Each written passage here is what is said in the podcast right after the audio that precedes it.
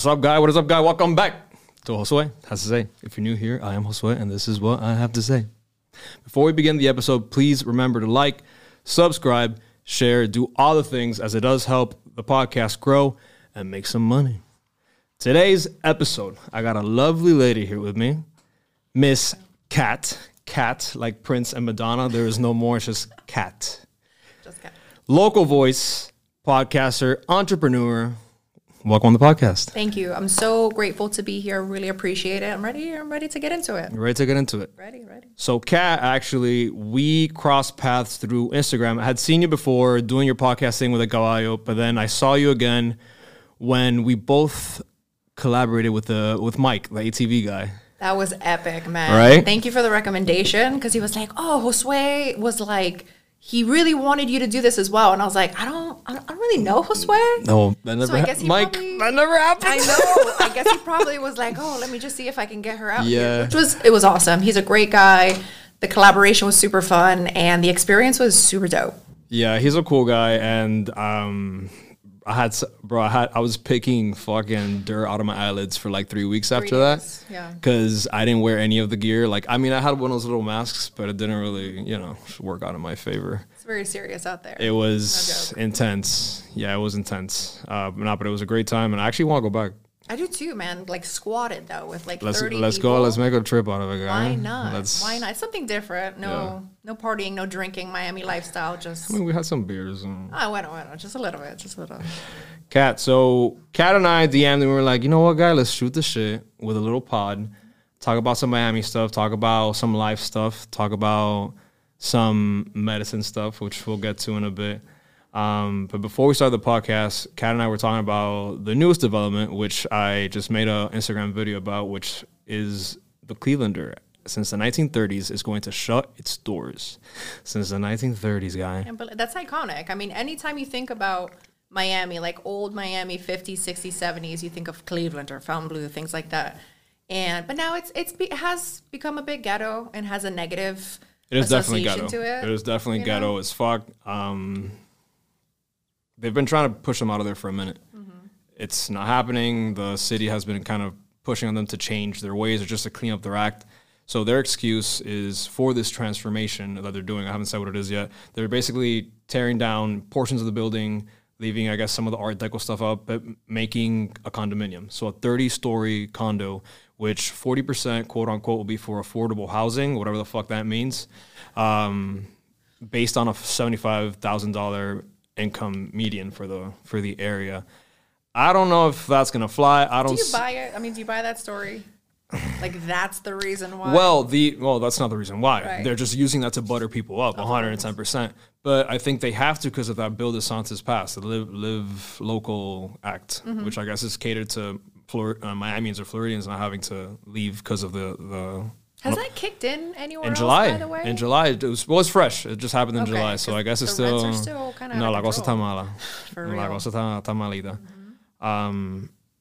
I don't know. I'm not really for that change. I think that if you open that floodgate, the rest of the strip is probably going to be stripped out.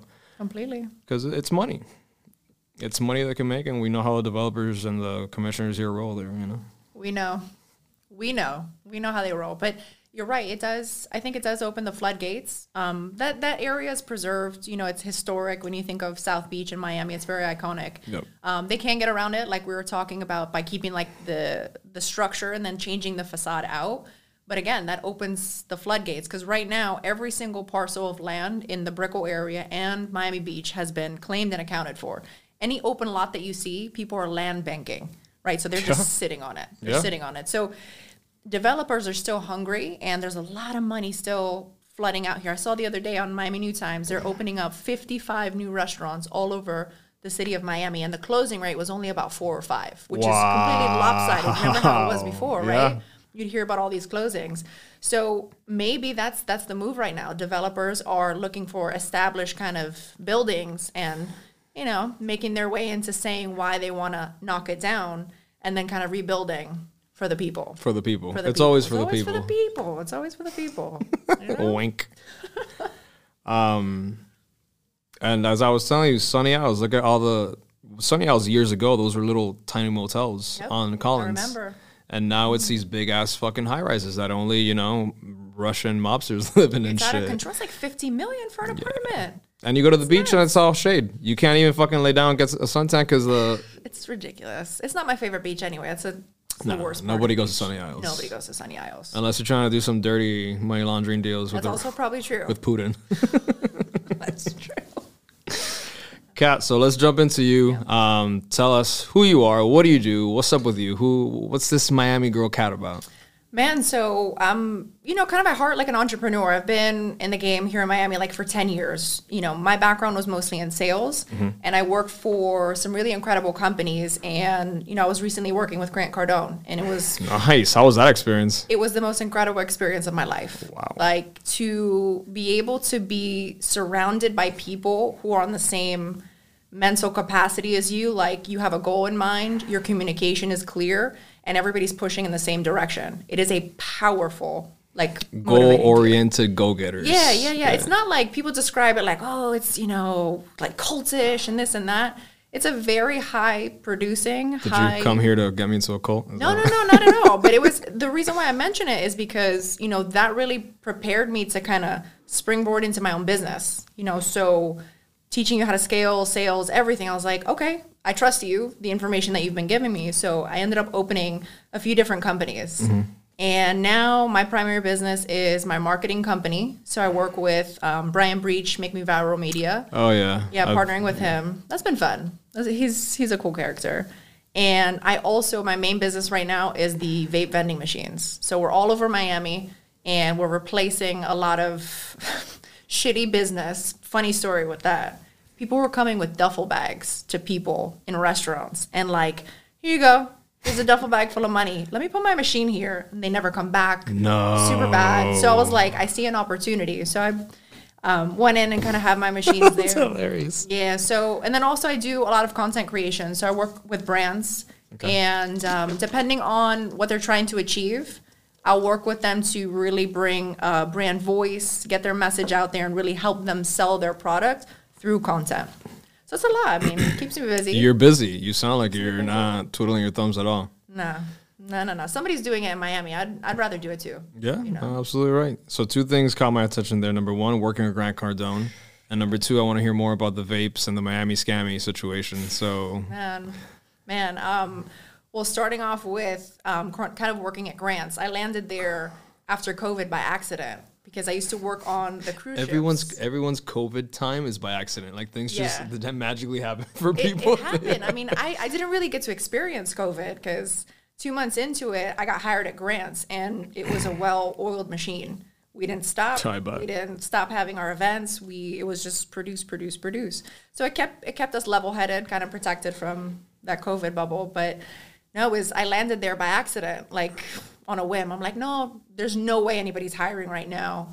Went into interview and ended up doing social media sales for him. So basically like hosting anytime Grant would be Miami present. Based.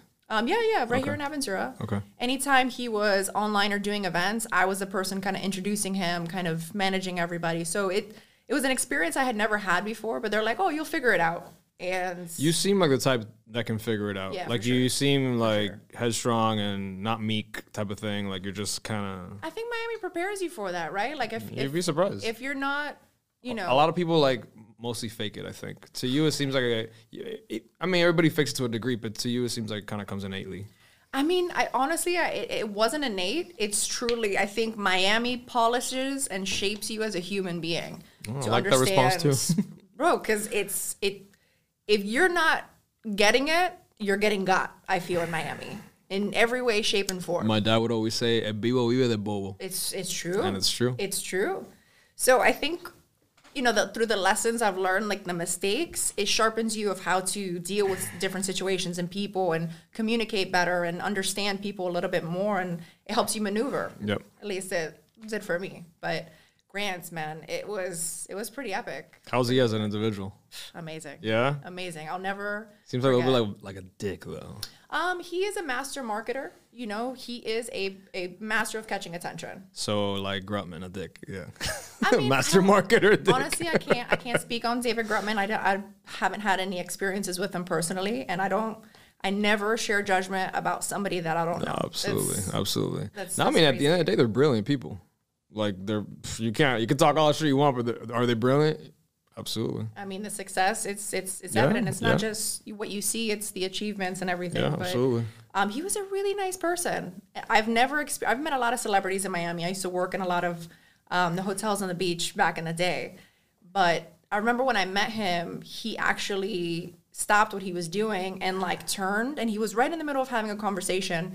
The COO said, hey, do you want to meet Grant? I was like, man, I'm a fan. Absolutely. He stopped what he was doing and like shook my hand, looked me in the eye and was like, hey, it's great to have you here working. Really appreciate you. What do you do here? And took a moment to like connect as a human. And when you're so used to people on phones and not paying attention and really just, you know, like distracting themselves, it was refreshing to see a successful human being be in a moment, you know? So it was a now, great do you experience. Think that's innate in him or is it, you know, a show? Not a show, but he knows it's good business. Is it both? It could be both. I think it's both because once you reach that level of success, my personal belief is you become a good person. You become a clear, level-headed person that you can communicate with anyone. Okay. And you start understanding human relationships. Mm-hmm. And is it good for business to be, you know, make sure that your employees feel seen? Absolutely. But is it also good to be a good human and like say hey to somebody and really look them in the eyes? Yeah. So I think it bleeds into kind of each other. That's fair. Yeah. Okay. Yeah, but that was whirlwind, man. Whirlwind. Oh, it sounds like a great experience, yeah. It was. And good. You have those connections now. You know? I do. You know, I learned so much about selling. He really, man, changed the game when it came to sales, because, you know, I don't know if you're kind of familiar with selling and that kind of experience, but the connotation... I wouldn't be able to sell water in the desert. No, I mean, the connotation with sales is usually, oh, it's scammy, it's you know, they're trying to get me. Yeah. Car salesman type of... It's like a car salesman type of thing, but when you switch that perspective, like, you're a skilled person, you have something that somebody needs, mm-hmm. and how can you help them to achieve what they want? It's an exchange of services that's clearly communicated. Everything is out in the open. So it's not a bad transaction. It's how you kind of perceive it and how you communicate. So just being a real human being and talking to somebody, it changed the game. I mean. Well, that's rare these days, so, you know. Tell me about it. Tell me about it. Speaking of being a real human being, tell me about the non-real human beings and the vapes. Oh, man. Those are, I mean, you know, everybody's vaping nowadays, you know. So going into that business, it just hit me like 8 months ago. I saw it. One place a long, long time ago in Nashville, I think. And I'm like, damn, that's a great idea. And it popped again about 8 months ago. And I started to get into it, I started researching it. And I started working with like factories and designing the product. Because what I notice why businesses fail is because they think they know what they're doing and they don't scale it from the beginning. And like they don't think about the future when they start. So it's true. We came Scalability is the hardest part of a business, from what I've seen. It's huge because you have to pre-plan about what's going to happen when you don't really know what's going to happen. So we just got into the game and then we started approaching different places. You know, initially it was like suit and tie and, you know, like suits and everything and really polished and going to these places with my business partner. And people were already like, oh, we've been approached before. You know, how much are you going to bring us? And I was like, what? Like, what are you talking about? They're like, yeah. You know, we have a group, and I figured it out. Hope. ¿Dónde está la bolsita? La bolsita de dinero. ¿Dónde está? Bro, it was like that. Because I know in Miami it's pay to play for a lot of different things. And, you know, I just didn't expect it so hard at the gate. You know, they were just like, yeah, you know, we had these group of guys come, which I know who they are now. It's like these three shady dudes that are rolling up with bags full of cash and getting the business and then disappearing, right? So I believe their money's being cleaned through some of these places. I'm more than believing. I mean, that's likely the scenario. For sure. I mean, how many places are getting their money cleaned through like laundromats or whatever places that are still open that shouldn't be now? That is fucking wild. Right? Crazy. So what, they just leave the machine there and when they have to be restocked, what happens? No, we hear the same thing. It's broken. Nobody's answering the phone. Oh. You know, they just left the cash and they just deposit it in our bank every month. It's just a shady situation. But, you know, we're starting to replace those machines. But The streets are crazy out here. Every industry you can think of, it's... I love how Miami, no matter how much it changes, because Lord knows it's changed so much in the last 3 years, it still sticks true to its bones. Why do you think that is? Why? It's in its bones. It's in the DNA of the city. I feel like some things you really can't change no matter what, you know? Like, it just stays ingrained in the culture and the people, and it's in the air. It's in the air. For sure. I've thought a lot about this, especially, like, traveling. And you go to different places. I don't know if you've traveled often, like out of the city. Yeah, country. Not a crazy amount of times, but a good amount. Yeah. Okay, where have you gone, for example? DR, Europe. Europe. Okay, Europe is a whole different beast. Calm people, culture, amazing food. Like, it's a totally different place. It's the opposite of America. Completely. Yeah. But Miami, I feel like when you see it, the basis of why people came here, they've escaped their country. Uh-huh. So, like, I feel like there's a backbone of that sitting there, like, we had to fight to get here. Oh, right. You know? Yeah. The immigrant kind of... Yeah, I think that's flown, but, like, extends beyond, like, you know, kids and, like, grandkids and, like, us now. You know, there's always that something that you got to fight for. Yeah, but that's kind of dying out, because think about...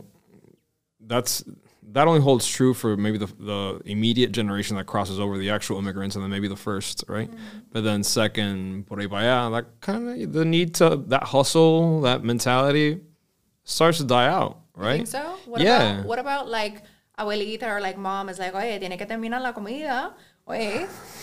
Like, she'll say something like that, and even though it's like a small statement, like that is attached to, we don't have enough, we need more. Yeah, that is true. And that kind of trickles into things. So I don't think it's like a hard-hitting, like, oh, we fought to get here. But I think little things they're still here. You know, there's still that sense of, like, my opinion, right? Like, everything here you have to fight for at this point. For space, for time, for money, for everything. And people are just kind of... aggressive. I mean, also you're fighting the humidity every day. As soon as you walk out of the door, like, you're fighting something. Yeah. But it's crazy. I don't think it'll change either. But maybe with all the new people coming in, it's definitely gonna add or remove something. Something's gonna change. Like, you can't add all those variables and things stay status quo. That's impossible. Hope so, man. It's crazy. I mean, change is neither good nor bad. It just is. Yeah.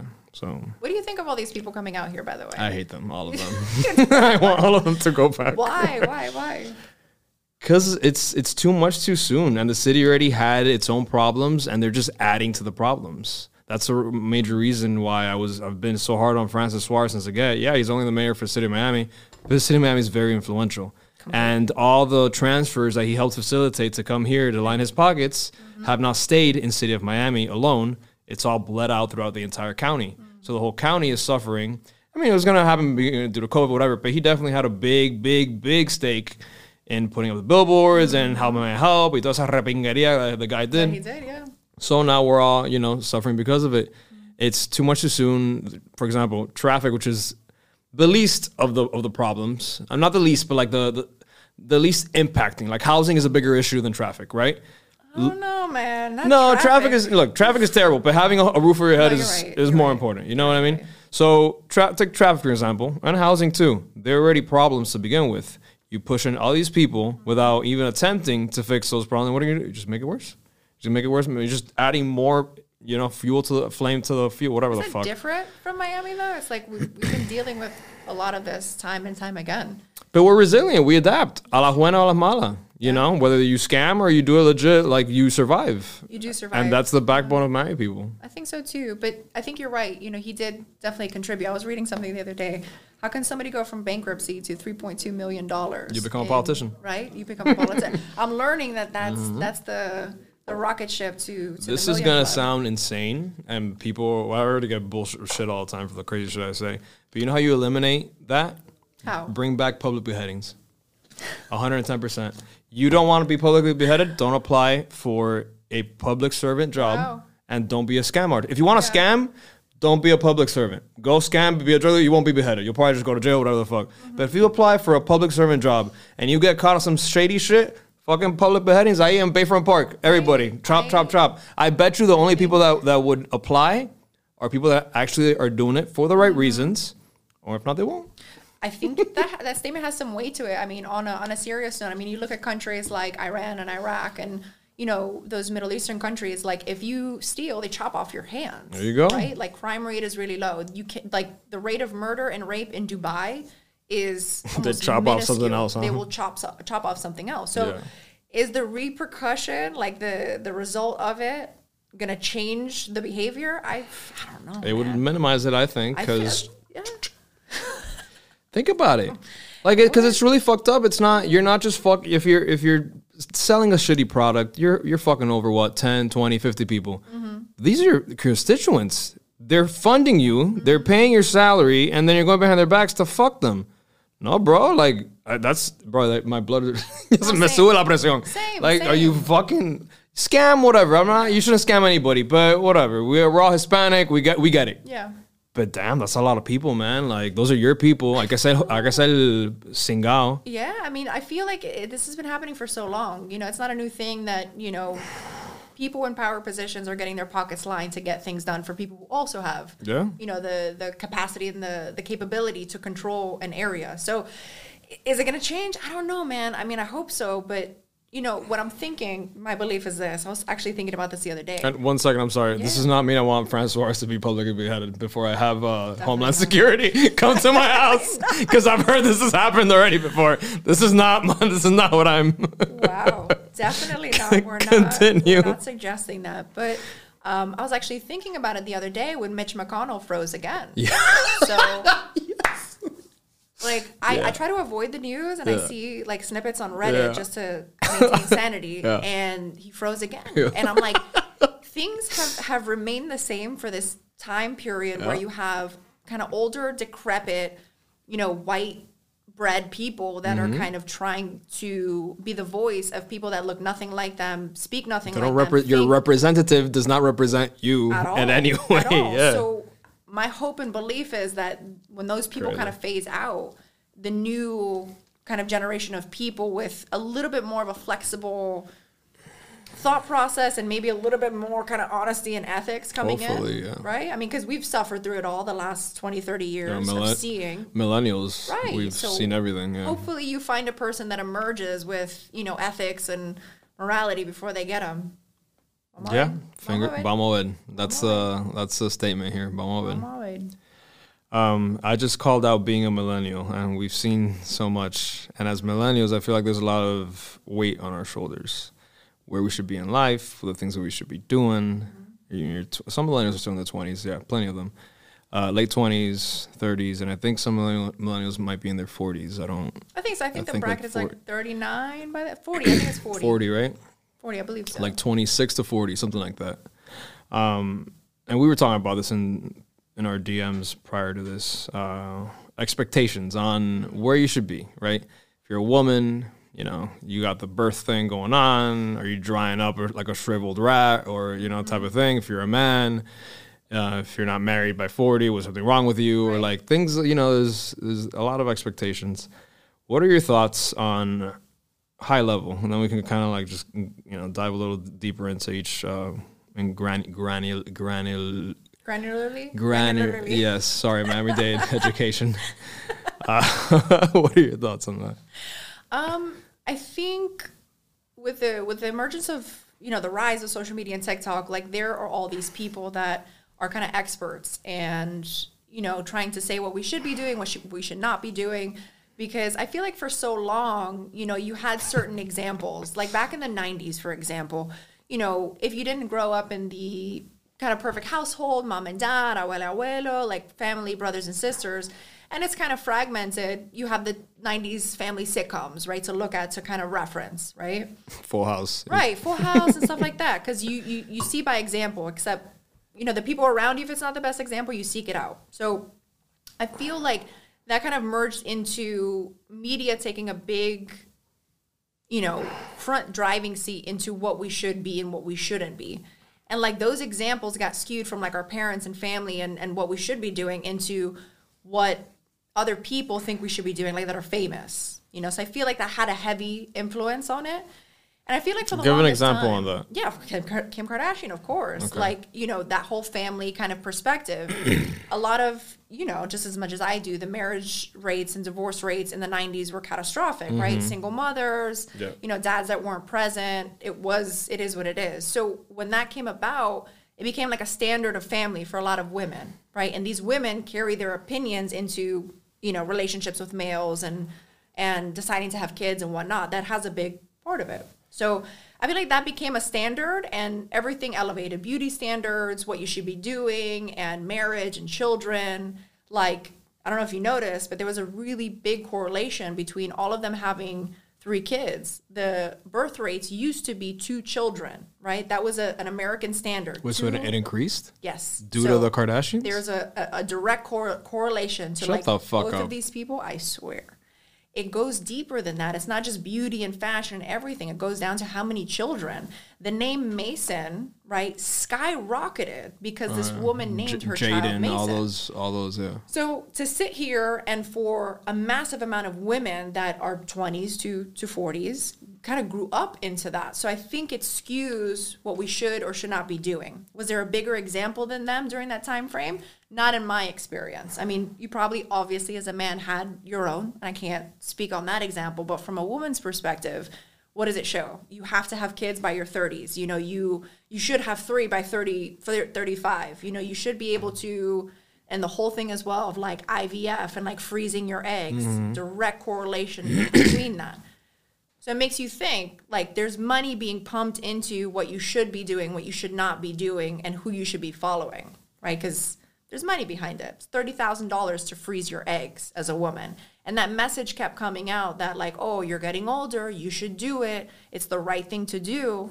And like, if you think about it, you know. Damn, the IVF people are lining their fucking pockets with the Kardashians. I never thought of it that way, but that's a really good. Well, I've tried to evaluate it because, you know, a lot of women the past 10 years, carbon copy, you know, like outfits, you know. Everyone looks like Kim Kardashian these days. So even if you don't look like Kim Kardashian. Even if you don't, right? Yeah. So that kind of standard of beauty standards, where you should be in your life, has bled into what it is today. Now, that's a precursor to what we should and should not be doing. Mm-hmm. So married, you know, you're supposed to be, you have to have a big grandiose kind of thing. You know, you have to have businesses. And if you don't, you're not successful, right?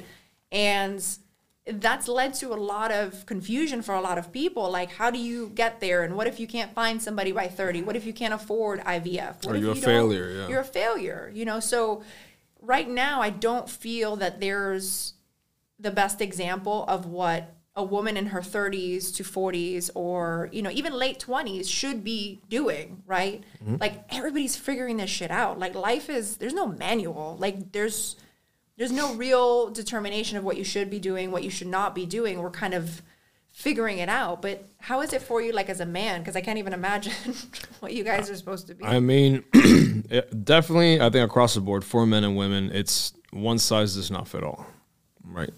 And I can only speak from my experience, coming from Hispanic homes, you have Hispanic values, mm-hmm. you know, you move out of the house and you get married, because otherwise it's supposed to. Yeah. You have your niños, whatever. You get married before all that, obviously. Very traditional, very, you know, conservative kind of like outlook on stuff.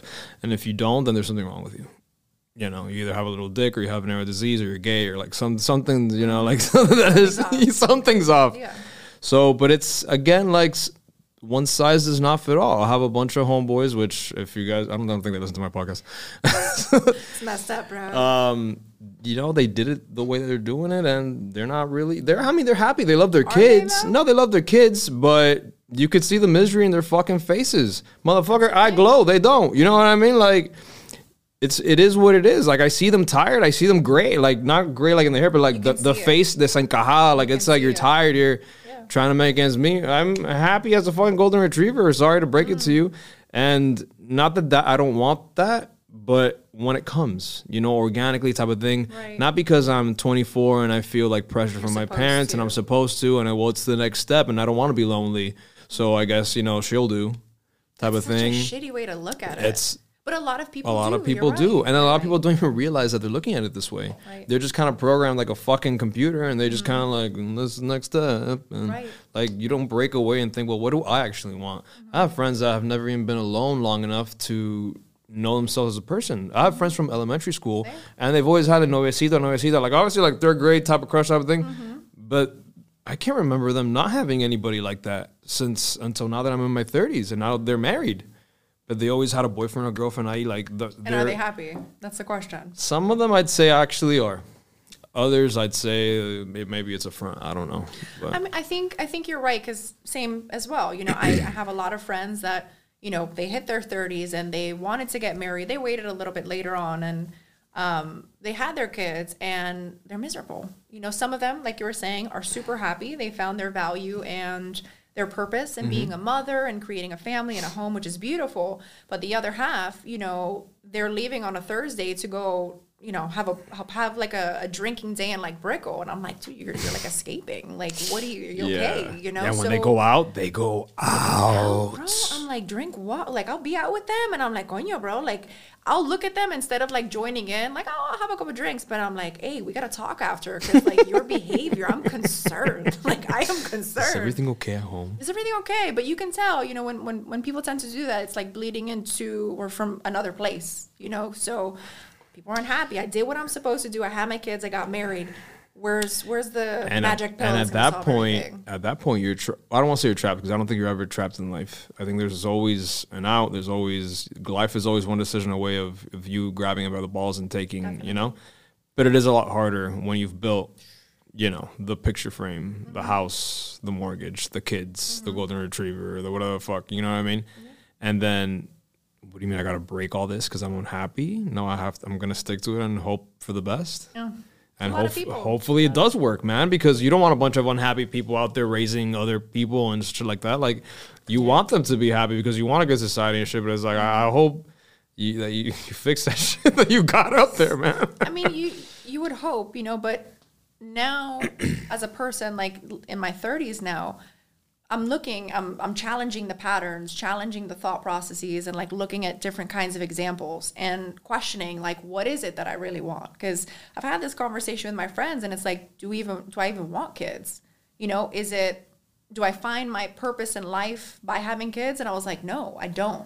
But that's okay, because, you know, eventually it's there. I think things are like forced down your throat. Have kids, and oh yeah, we need grandkids, and you know, and it's like, but that's your timeline. I think everybody arrives to it at a different time. So I think now, kind of like a purpose of what I'm supposed to do now. I think 20s, you fuck around, you find out, you have a blast, you make mistakes, you fall, you get up, you embarrass yourself, you learn, you feel stupid.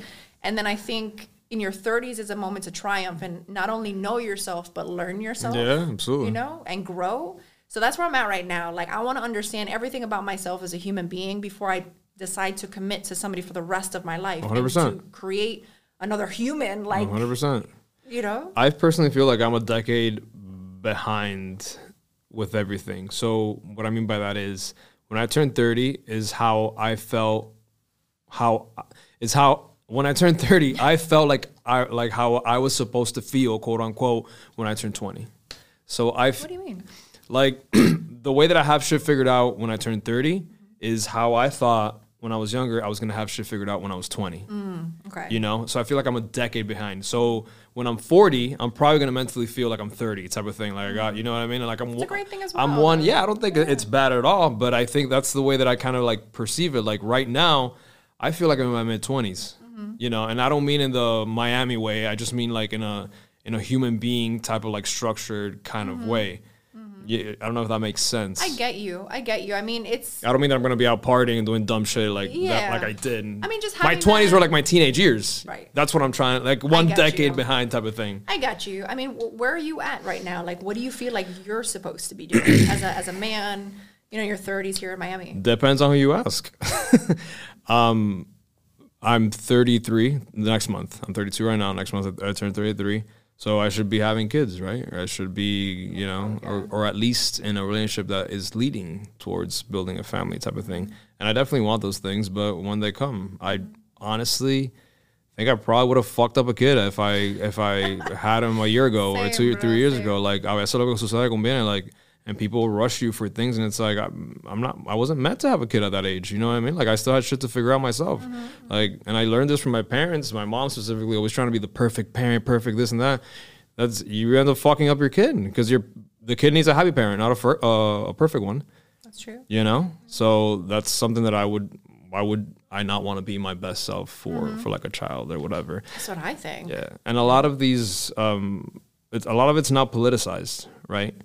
Like, everything is politicized these days. You know, you're either far right or far left. So if you're on the left side, it's kind of like, fuck kids. You don't need kids, you know. You wake up throwing up, think you're having a kid, and shove a coat hanger up your vagina or whatever. Yeah, or the opposite. It's like, have 12 kids. We need to populate the earth type of thing. And if you don't, then there's something wrong with you. Type, you know, that's just kind of the way that things are shaping themselves out to be. And I think, at least with the conservative side, there's people on the conservative side that don't want kids, and then they're looked at, well, you're not a real conservative. Mm-hmm. You know, you don't have a traditional family. Like, you're not trad. You're not conserving anything. Mm-hmm. Why would you force people to that don't want kids to think that they do? Like, I follow, like, the red pill bro space often and all that shit. Mm-hmm. And these guys are all about, like, which I agree. Like, I think a lot of people, like, it's the innate human desire, and it makes you happy to reproduce. Mm-hmm. Procreate, all these things, but I generally also believe it's not for everybody. Like, they're very hard on women on having children. If a woman doesn't want to have a kid, why would you try to convince her otherwise? What if she does? Because she doesn't. You know, she's a horrible mom, right? Exactly. And she fucks up the kid. Exactly. Like, some people are not 100% of everybody. You and I both know there's a lot of people, especially here in our own city, that should never have had kids, not even have gotten together, or near a school, or like 5 feet within the space of each other. But, you know, if you really think about it, though, like, why are we supposed to do it? Why are we supposed to, in our 30s, have already been in a relationship by now? Why? What's the purpose? Well, to figure shit out. I don't know, to not be too late in the game, I guess, reproduction-wise. Oh, like, why? Like, where did this come from? Who decided? Right, like, who decided? Where did it come from? Like, obviously, sow your seeds, reproduce. That's the journey of man, mm-hmm. right? But now we've evolved so much so, like, safety is not an issue anymore to where you have to group up and, you know, create your own group of people. If you're not ready for it, you're not, like, ready as a human being to lead people, like, why do it, mm-hmm. right? You're putting other people's safety at risk. So why? Is it not to be lonely, or, like, what's the reason you can possibly think of? Why group up with somebody? Because obviously love, but, I mean, that whole thing is like, yeah, you love somebody. Do you have to get married? I don't understand the partnership thing. I'm just going to, off the bat. The children thing, I completely understand. I can see a person past a certain age being, I've done all I want to do. I would like to see the world through a different set of eyes. Sure. You know, a tiny set of eyes, and teaching. Yeah. And, you know, like, growing someone like a plant type of thing. And then when you get to old age, be surrounded by people you care about. Like, that, the whole child thing, it makes complete sense to me. The partnering up with somebody, I don't understand. Because if it happens, again, it's things that happen organically. Like, oh my God, I fell in love with you, fell in love with me. We're doing this. Right. And you just fucking, you do whatever the fuck you want to do. Mm-hmm. But that whole, like, I'm just gonna go on Tinder because I need somebody, and like, it's sad, and it's like, I don't understand why you're forcing or just actively looking so desperately to be in a partnership with somebody. Right. That to me has always been weird. Like, I don't understand that. I mean, and it's not that I don't understand relationships. If I like someone, then it happened organically. Mm-hmm. I was going to this coffee shop and I saw this girl, and blah, blah, blah, and it happened. But I wasn't like, oh my God, I gotta like, well, what's wrong with you? I feel like that's a sentiment now. Like, I have a really good friend of mine, and bro, I feel like every time we go out, she's like strapping up for like a hunt, you know, and like, yeah, and it is. Like, calm down. Like, what are you rushing for? And she's, my eggs are drying up, and I'm like, who told you that? Have you got an evaluation? Has a doctor really said that? Because you know that there's no like scientific proof that women essentially cannot reproduce beyond a specific age. Oh no, there's the risk. It's the risk of what they say that a risk. It's an inherent risk, right? It's just strange to me because women back in the day were having kids at like 50, 40, 60, 100%, 43. Yeah. It's possible. So why scare women into thinking that, right? It makes you think there's like a different message being pushed behind it, right? Create the families, create consumers and all that stuff. But that whole thing as well is why get married? It's an institution. You have to present your documents to somebody to say, yeah, what you have is official. That's strange to me. Yeah. You know, why have that recognized by somebody else? Nobody lives in your house. Nobody knows what you guys go through. Nobody provides you with like information or ways to deal with things with each other. Why does it have to be recognized by another body? That was very strange practices these humans have. Like, what? What? Thank God we're not part of this species. Right? God. Nah, I think just people like go with whatever they're told, you know, and whether it makes sense or not, some of them like, you know, do the best they can. Some of them go crazy. Like, it's just. I'm trying to avoid that. Going crazy? Yeah, of course, because there's so many things that can get you there. But I think, you know, challenging the norms of what people are doing, because I observe people and I'm like, seen so many people that have kids and that are super unhappy in their relationship. You see people like women pushing strollers and they look like their energy has been sucked out of like their soul, you know? And and that's what I'm saying, back to like examples. And not all of them, to be fair, but there's a good amount. I would say it's like from what I've seen, like a 50-50. It's like 50-50. Yeah. Right. So who are the examples now of what should we be doing? Like, do you, with the Andrew Tate kind of situation, does that show an example as like men right now, how you guys should be thinking, behaving, perspective? Because he's a prominent figure right now for males. Men right now, I think are. I don't know how to begin this. Men right now, I think, are more fucked up than women. Ooh. Because it's a mixture of the years-long feminism movement that emasculated men into toxic masculinity, and you guys need therapy, and the machista thing, you know, has been fucking you up, and the generations of fatherless sons, you know, with absent fathers and all this myriad of shit. Then after that came that created the antithesis, right? The pendulum swings, the anti-feminist Andrew Tate type, and women too, because it's not just Andrew Tate. There's like anti-feminist women that are just as far on that side as he is. And a lot of these lost boys and men, which are boys really, just... everything he says, dick sucked everything he fucking said, and a lot of it makes sense. A lot of it is yo, the guy's on point. He's A, B, C, and D, but to an extent, he plays a character. Absolutely. And people don't know that he's a master marketer. He's brilliant at what he does. He pushes the envelope. He says outlandish shit because it sells, and a lot of these people are dumb as fuck and don't know how to tell the character Andrew Tate from maybe he actually does live by, you know, A, B, and C that he preaches. But not DEF, right? You know, type of thing. And people are just they're lost. They don't. There's no father figure to follow. Exactly. So now they're here, just you know, mimicking. They embody the persona of their five favorite alphas influencers, and they have no identity. Mm-hmm. I think you're right, and that kind of goes back to the point. Like, who are the examples, right? Like, you shouldn't have an example. You should have yourself. True. But, you know, human behavior, like your cognitive behavior, your patterns kind of come in from seeing other situations happen. So your brain is going to learn based on this. This happened, you know, I walked to this and there's something on the floor, I tripped, right? So that develops a pattern. You can also develop your patterns by observing other people, right? So in life, as a person, you do have that. But I feel a lot of people have kind of numbed their intuition and don't know how to rely on their own thought process or intuition to where you're looking outside for those answers. Sure. No, and I see what you're saying, and I completely agree. But I think where my thought process differentiates is people should be able to like look up to people, but take what fits them and leave the rest. A lot of people don't know how to do that. There's like, here's Andrew Tate. Instead of taking like this little bit, I'll just like take the whole fucking like, hey, I'm Andrew Tate now. Surprise. Yeah. Like, you know, and it sucks. It sucks. You should take what fits, leave the rest. And if you don't know, try it out. If you know, try. That's how it's like a food, right? You see all these superfoods. Like, I'm gonna try it. If I see value in it, my life improves, and I'll continue it. If I don't, then I drop it off. Like, that's trial and error. You would think so, but I think the whole thing with him is, again, I think he does have great points. I think that a lot of men were lost. Again, from a woman's outside perspective, I can't speak on how you guys actually feel, but from the outside, it seems like, you know, a lot of guys did not know how to really communicate, because I saw my interactions. A lot of guys didn't know how to communicate. Maybe they weren't as confident as they should be. And then also kind of leaders. So I didn't really see those behaviors for a really, really long time, leading me to believe that there was a shift in manliness or manhood or the type of man, right? Honor, ethics, you know, standing up for what you believe in. Right.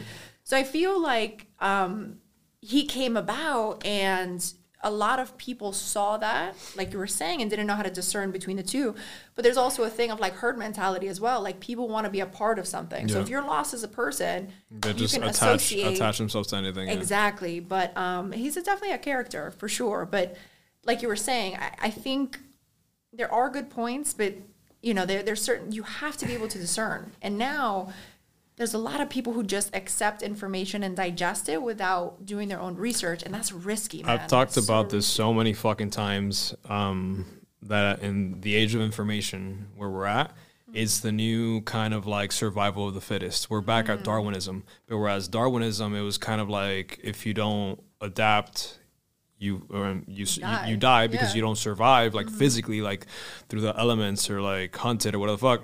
We're in another repeat of that, but just of the mind, but of the mind. Okay. Only when it comes to the mind. Those that do not know how to discern, how to take certain information and leave the rest, are not going to make it. Damn, you're right. They're not going to fucking make it. Wow, if you just consume all the shit that's thrown at you, you're quemado para la pinga, and then you're just not going to make it. Like, you really are not going to make it. With the socials, all that shit, like, only the fittest of the mind will survive the age of information. The rest are just going to, like... Got left behind. Such an interesting concept, because you're right. You're absolutely right. I'm always right. A man who's always right. No, but this is a really interesting perspective. Really, really interesting, because it's true, right? Like you would have those. We would talk about it, like having animals eat certain things and like not being able to tell the difference. So like, we're the animals, and now it's just information. That is nuts, but you're right, because there's so many people. Yep. The biggest thing, again, going back to like growing as a person, like kind of learning. Not accepting information that's being given to you. Because I'm like, if information's being given to you and so many people are doing it, why is the result not good? Like, that's what I base it, like, boil it down to. That's great. I mean, great point. If it's not good, or it doesn't feel right, or it's just like, okay, that doesn't make sense to me. But people, like, they feel so strongly about what they don't like, and they want the world to kind of adapt to them. So they'll find things to fit that profile of what they think, instead of expanding, be like, maybe I'm wrong. Maybe there's a different perspective. Maybe there's a different way. Maybe I can say something different. But it's crazy out here. It is really crazy now that you say it. It's very crazy. But you know what we have for craziness? Yeah. Mushrooms. That's our next topic. See how smooth that was? That was a beautiful transition. Yes. So, mushrooms, psilocybin. Man, we did it again. I have dabbled with the shrooms. I think most people would benefit from a little, you know. I'm not saying everybody's not medical advice either. So not a doctor. And I have actually heard, which maybe we can get into this later, that people that already have pre-existing like sort of psychoses, schizophrenia, whatever. Psychoses and whatever, it can push you over the edge. Like if you're on the, let's say you have a predisposition for schizophrenia in your family, and you might be on the edge, but you don't really know, and you take a good amount, it's sends you flying over the edge type of thing. That would be applicable to anything. So any drug or any substance or anything that increases your dopamine levels to abnormal amounts, right, that your body and your synapses are used to, it can induce you into psychosis, right? So schizophrenia is an overproduction of dopamine at the end of the day. Is it? I have no idea. Yes, it's an overproduction. The reason I know this, for no reason, because I started to get into, I took a course in college about psychology, and they were talking about experiments with, you know, LSD and like psilocybin and everything in the 60s, because they were trying to create soldiers, right? Brainwashing the soldiers to do whatever they wanted. But those tests failed. They didn't do the right amount, and it got completely banned. I think it's level 1 narcotic or something in the United States. But during that time frame, they were finding out that some of the soldiers that had, you know, tendencies for schizophrenia diagnosed later on, the production of dopamine just went through the roof. And they were able from that to start using that in medical facilities to associate the research with schizophrenia. Right? And wow. Yeah. That is crazy. Crazy, right? Crazy, crazy. No pun intended. It is crazy. Well, for those that aren't really familiar with psilocybin. Sorry, psilocybin. I don't know why. Psilocybin. It's essentially the active chemical, right, within the mushroom. Yes. So I got a little excerpt here. Is the hallucinogenic substance obtained from certain types of mushrooms that are indigenous to tropical and subtropical regions of South America, Mexico, and the United States. So the interesting part about this is, and I have personal stories that kind of like double down on this, is that within the last couple of years, we've realized that certain dosing of psilocybin. You can just say magic mushrooms. Magic mushrooms has helped people with anxiety and depression. So one of the studies here is in a small double-blind study, Johns Hopkins research reports that a substantial majority of people suffering cancer-related anxiety or depression found considerable relief for up to 6 months from a single large dose of magic mushrooms and the active compound. And then another one was findings in a randomized placebo-controlled 6-week trial in 104 adults, a 25 milligram dose of magic mushrooms administered with psychological support was associated with a rapid and sustained antidepressant effect measured as a change in depressant symptoms scored by yada, yada, yada. So it's really fucking interesting how, again, I've always been on the natural type of like tip. I think we've done a lot of harm with pharmaceuticals, specifically the psychoactive kind or the SSRIs or opioids and all that. So this little fucking plant that a cow shits on and, you know, now it has magic powers. Right. You take a little bit of it and you're cured for 6 months or a year, you know, off of one dose. It's insane. Well, there's a lot of technical aspects to it, right? So the reason why those studies are showing is anxiety. What is anxiety? Mm-hmm. A decreased level of dopamine and decreased level of serotonin. What's depression? An abnormal decreased level in dopamine. So going back to your point, yeah, it boosts it up. It boosts it up. So I don't know if you're familiar with how kind of the brain operates with neurotransmitters. Neurotransmitters regulate your everything in your entire body. So just to kind of break it down to the simplest forms, your sleep, your happiness, your mood, your appetite, your everything is regulated to your neurotransmitters. They're like chemicals that are floating. You activate it, your brain releases it, and then your body begins to feel the effects, right? So you go out into the sun, right? You immediately feel really good, right? Your dopamine is naturally increasing from the induction of vitamin D to the synapses. They release. So on your balls. That too, right? That too. Serotonin as well. You get a great night's sleep. Your neurotransmitters secrete the serotonin. Mm-hmm. You feel balanced, right? You don't sleep. You feel heightened. Not good. It's all affected. So these studies are inherent, right? Because SSRIs inhibit the reuptake of serotonin. Yeah, so you're telling me I have a decrease in serotonin. You're going to prevent me from reuptaking serotonin. So I'm in an endless cycle of pharmaceuticals, right? So this mushrooms, like magic mushrooms, has the ability to naturally increase that. So it's pretty amazing now that people are recognizing it. Because remember before, everybody was like, oh, you're a hippie and weird. Tripping out, man. But tripping out, man. Yeah, and like all these tech dudes started like microdosing, like making it cool and like acceptable. Well, now microdosing is like it's a thing. It's like a thing. It's like popping Skittles type of shit. I saw on Channel 7 News, this lady was like, Mom reports, you know, taking psilocybin to be a more present mom. And I was like, oh, yeah, bro, we're already in the era. I swear. I was like, we're in the air. We're here. We're here. We made it. We arrived. It's just a different place because the perspectives are shifting. Because you remember, it used to be Zoloft. And, hey, I want to be a present mom. I'm on Zoloft, right? So you have a decreased level of dopamine. Some way you need to replace it. Yeah. So it's a really great way to be able to do that. And I'm glad now people are experimenting with it. Because like you were saying, it is for the crazy, right? It's a natural form of therapy if you do it properly, you know? Like I told you off camera, it was off camera. I dabble with the shrooms. And the first time that I took them, bro, that shit We didn't know what the fuck we were doing. We were just kind of like... It usually happens. You were probably teenagers, 20s, right? It was 2018. Oh, so shit. I was 27.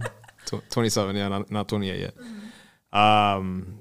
Man, oh, man. I was tripping for like 9 hours. Was it like a handful? It was a little less than a handful, but it was a lot. Okay. It was at least like 5 pieces, 4 or 5 pieces. Yeah. Like the big ones? One of them was really big. The other one was kind of, there was like 2 medium ones, 3 small ones. It was for the first time that was a knockout. I was tripping for 9 hours. I believe it.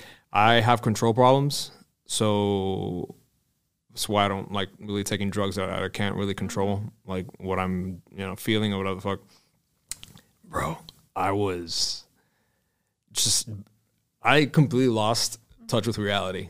Like, I remember at some point somebody in the room mentioned Kim Kardashian, and I was like, oh, she exists. Oh, my God. Like, I was disassociated from reality. Sure. Like, completely just, like, detached from, like, I was seeing patterns. You were seeing patterns in the colors. Yeah, and then I was thinking. But you weren't hallucinating, were you? And I didn't see any figures that weren't there. But what you were seeing was moving and morphing and everything. Yes. Okay. So then I started seeing, which I've seen various times. And I came to a conclusion about it. So I started seeing like geometric patterns type of thing. Yep. And then I was like, this part was recent. I was seeing them and I was like, what if these geometric patterns are like the code for like real life? Mm-hmm. And the shrooms are just like removing that veil from my brain. And I'm actually seeing like the code, yeah, the realness, like the grid or whatever. Do you know why that happens? Why? Honestly, you have another. It feels like you have another layer of vision, right? Yeah. And your eyes get watery sometimes. So I was super curious about why that happens. So when you actually take mushrooms, right? Magic mushrooms, your eyesight becomes enhanced because you realize there's 9 different levels of light, right? Bees can see up to like 20 different levels. Dogs can see. Yeah, we can only see like a portion of the things around us. Mushrooms actually enhances your vision to allow. So it does to an extent. To an extent, you're seeing something like that's drop there. Some veil, right? Completely, yeah. You're seeing something that's already there. That's crazy. Now you have the access to see it. That's crazy, right? Because I used to think the same. Oh, I'm tripping. This is crazy. But once you start realizing what's happening. You have an increased dopamine level, right? Your vision is enhanced by the effects of the psilocybin. So those in combination allow you to see a bit further, right? That's than you awesome. Normally get to. That's so see, cool. Right? Anyway, back to that trip. It was, again, 9 hours of me trying to, like, control this. I didn't talk for 4 hours. One of my homeboys was like, Josue, draw, move, talk, anything. Just do something. And I was just there like... I'm in my head. Yeah, I was locked in there, man. And the more I would try, because mushrooms is kind of like, you got to go with it, man. Like, it's teaching you. The first thing it teaches you is let go. Like, you got control issues. Not with us, you don't. Like, let the fuck go. Or, like, it'll snap you. Mm-hmm. And then, bro, I had things coming up that I hadn't even thought about, like, since I was, like, 4 years old and, like, issues and all that shit. And, like, I was telling you earlier, the thing with mushrooms is that, it's great if you want to just chill, have a little, like, light, I don't know, kind of, like, experience type of thing. But you take a little bit too much and you're having 10 years worth of therapy in 4 hours. So it'll definitely, that's what happened to me for those fucking 9 hours. And you took it again after that like experience? Almost a year later. Wow, yeah. And I'll tell you what, which is the point that I've dragged on. Once the mushrooms, after the 9 hours started like, to dissipate, I started feeling this relief, un dolor de cabeza de madre, because obviously I was... You're dehydrated, you're thinking... No, and the brain power that I was trying to fight everything was, like a Hummer. And the next morning, I woke up, and it was literally like... Nothing. I can see clearly, like everything. Right? No, and you feel nothing, no hangover. No, nothing. But I was so happy for the next like 3 to 6 months. And actually during that time, I was going through like a lot of shit. It was my 27th, 28th year. Yeah. And... Bro, that shit definitely fixed something in there. For the next 3 to 6 months, I was walking on a cloud. Everything was amazing, and then my life improved because my mind improved. Well, do you drink a lot of coffee? No. Or before? Maybe this is not coffee. I know you looked at this. Okay. So do you always get like in that age bracket, 27, 28? Did you get enough sleep? Did you drink a lot? I did drink a lot. Did you smoke like cigarettes or anything? Not really. Just drank a lot. Right? So we don't realize what alcohol actually does to our neurotransmitters. It actually inhibits, it's almost like an SSRI. So it inhibits the reuptake of serotonin, so it's a natural depressant, right? So those effects of drinking for so many years, your levels maintain here unless you do something to boost them up, right?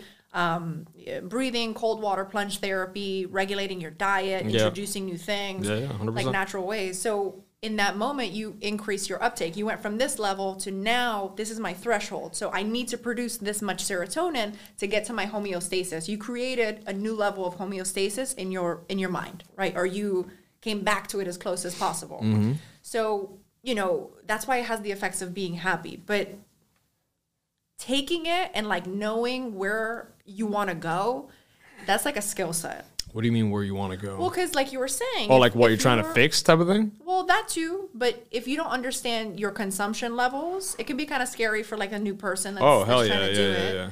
I think I've learned like there's three different types, right? One, you are just a little bit lighter. Maybe you know, feeling a bit calmer and you feel more ready to kind of process life. Mm-hmm. It's like a microdose. Yep.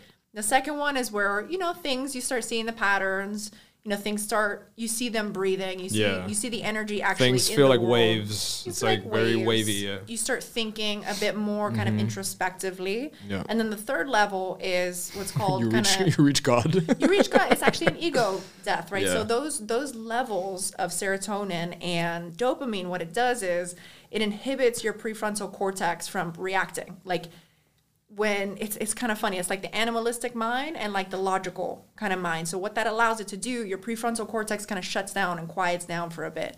And the other parts of your brain, you're actually being more emotional. You're looking into your own feelings. You're unleashing the compartmentalized things that you've put away to live. It's amazing. Cope, it's great. So it allows you to process them almost like a movie that you're going through it. I always associate it with like stoicism because... I don't know if you're familiar with... Yeah, but why would you associate it with that? Well, because what the Stoics used to do at the end of the day is they used to replay the day in their mind, and they used to go over their actions, their reactions, their emotions, and their encounters with people. To take a look at it, well, that's good to journal too, yeah. Right, but, you know, mentally, just to process, this is what I did, this is what I can improve. And I feel like mushrooms allows you to do that kind of naturally. If not for a recent memory, maybe something in the past that you kind of have tucked away. Yeah. Right, somewhere in the depths of your mind, you know? But crazy. Talking of, you said something while you were talking. It reminded me during that trip, I remember with my eyes open, I thought a thought. Okay. And then, this is going to sound insane, but just try and, I guess, visualize it. I thought a thought. Mm-hmm.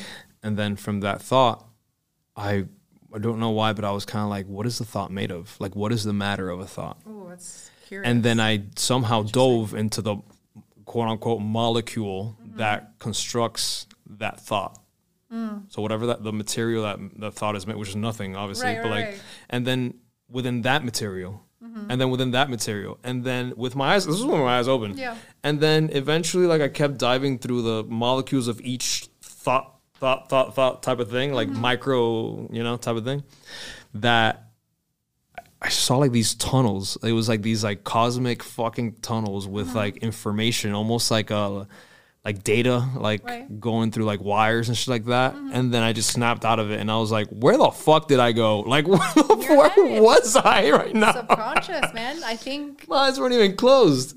I think when you experience something like that, you're going inward, and inward, right? But at the end of the day, what I've always come to terms to, whenever I've had those experiences, every question that I ask myself, because I always make sure, you know, now it's different. I look at the experience much different.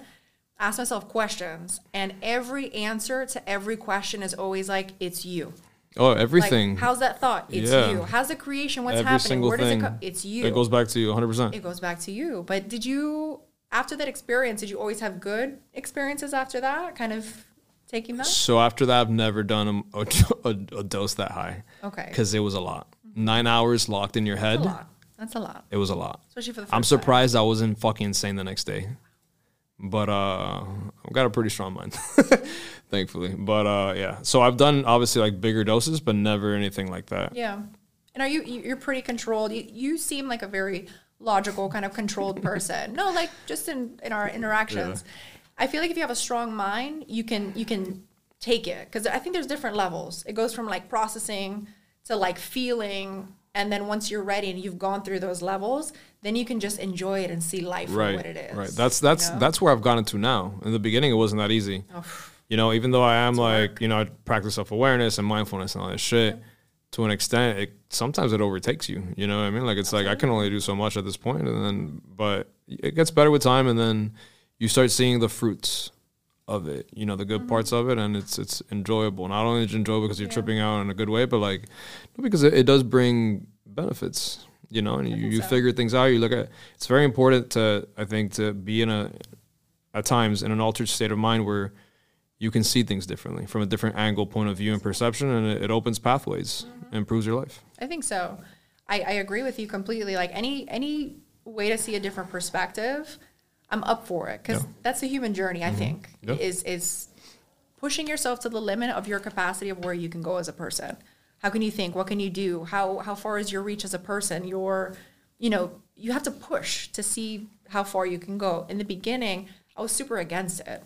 Like, super against taking it, because I also, like yourself, my first experience in like high school or something, it was way too much, and it was like, hey, I don't like this. This is, I feel out of control. This is too many visuals. If you do too much, it is a lot. Yeah. But you don't know what's happening, right? Nobody's preparing you for you against you. You just go for the ride. Yeah, you're just like, go for the ride, and then, you know, a friend of mine was like, oh, let's do it. You know, we're skiing in the mountains, cabins. It's a great environment. Let's do it. And I was like, no, man.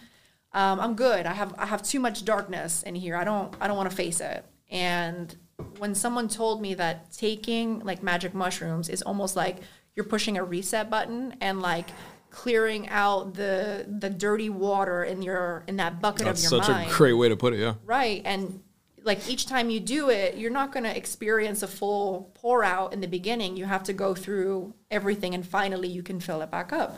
So when somebody said that to me, and I was like, all right, and you do it in a controlled setting and with intention. That's what I've learned. Have an intention. What do I want to see? What do I want to achieve right now? Where do I want to go? And like almost, you're like, your mind opens up, you know, this space for you to like explore, because you're asking yourself for the answer. But even when if you're meditating, like, you don't need substances for that. Like, I don't know if you ever tried like meditating and having and doing exactly what you just said. It might take you a little bit longer, but you. True. You get to certain places that you probably wouldn't get without the meditation. I agree with you. You know, obviously the mushrooms help a lot. Yeah, no, without a doubt. Yeah, the great enhancer when it comes to that. I haven't been able to get there with meditating, because I'm a huge practitioner of yoga. It's very, very important. Like, clear your minds. I've seen you at 420 yoga. Oh, space. It's awesome. It is. I was thinking about going. I mean, I'm not. I'm very still beginner level, but I thought I don't like being around too many people. I feel you. I wear my shades. You know, I'm an introvert as well. I would have never guessed. I can be an extrovert in settings that require them. Okay. You know, but I recharge. I guess me too. Yeah. Yeah. You know, you seem that way.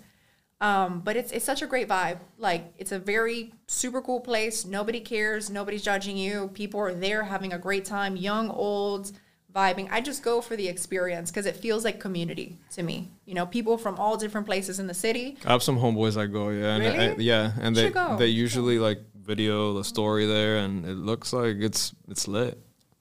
It is, but I mean, not lit like space lit like in a yoga lit. I mean, they're playing. There's a DJ playing, and everybody's on shrooms for sure. I think maybe half of the people are on shrooms. Fucking yoga in Miami. But it's a dope experience. You should experience it. Maybe I will when I get a little more comfortable with I don't want to be there shaking like a leaf and shit. Everybody is, and nobody cares. It's about you in that moment. I guess you're right. You know? If I should have taken anything from this conversation about shrooms, it's that.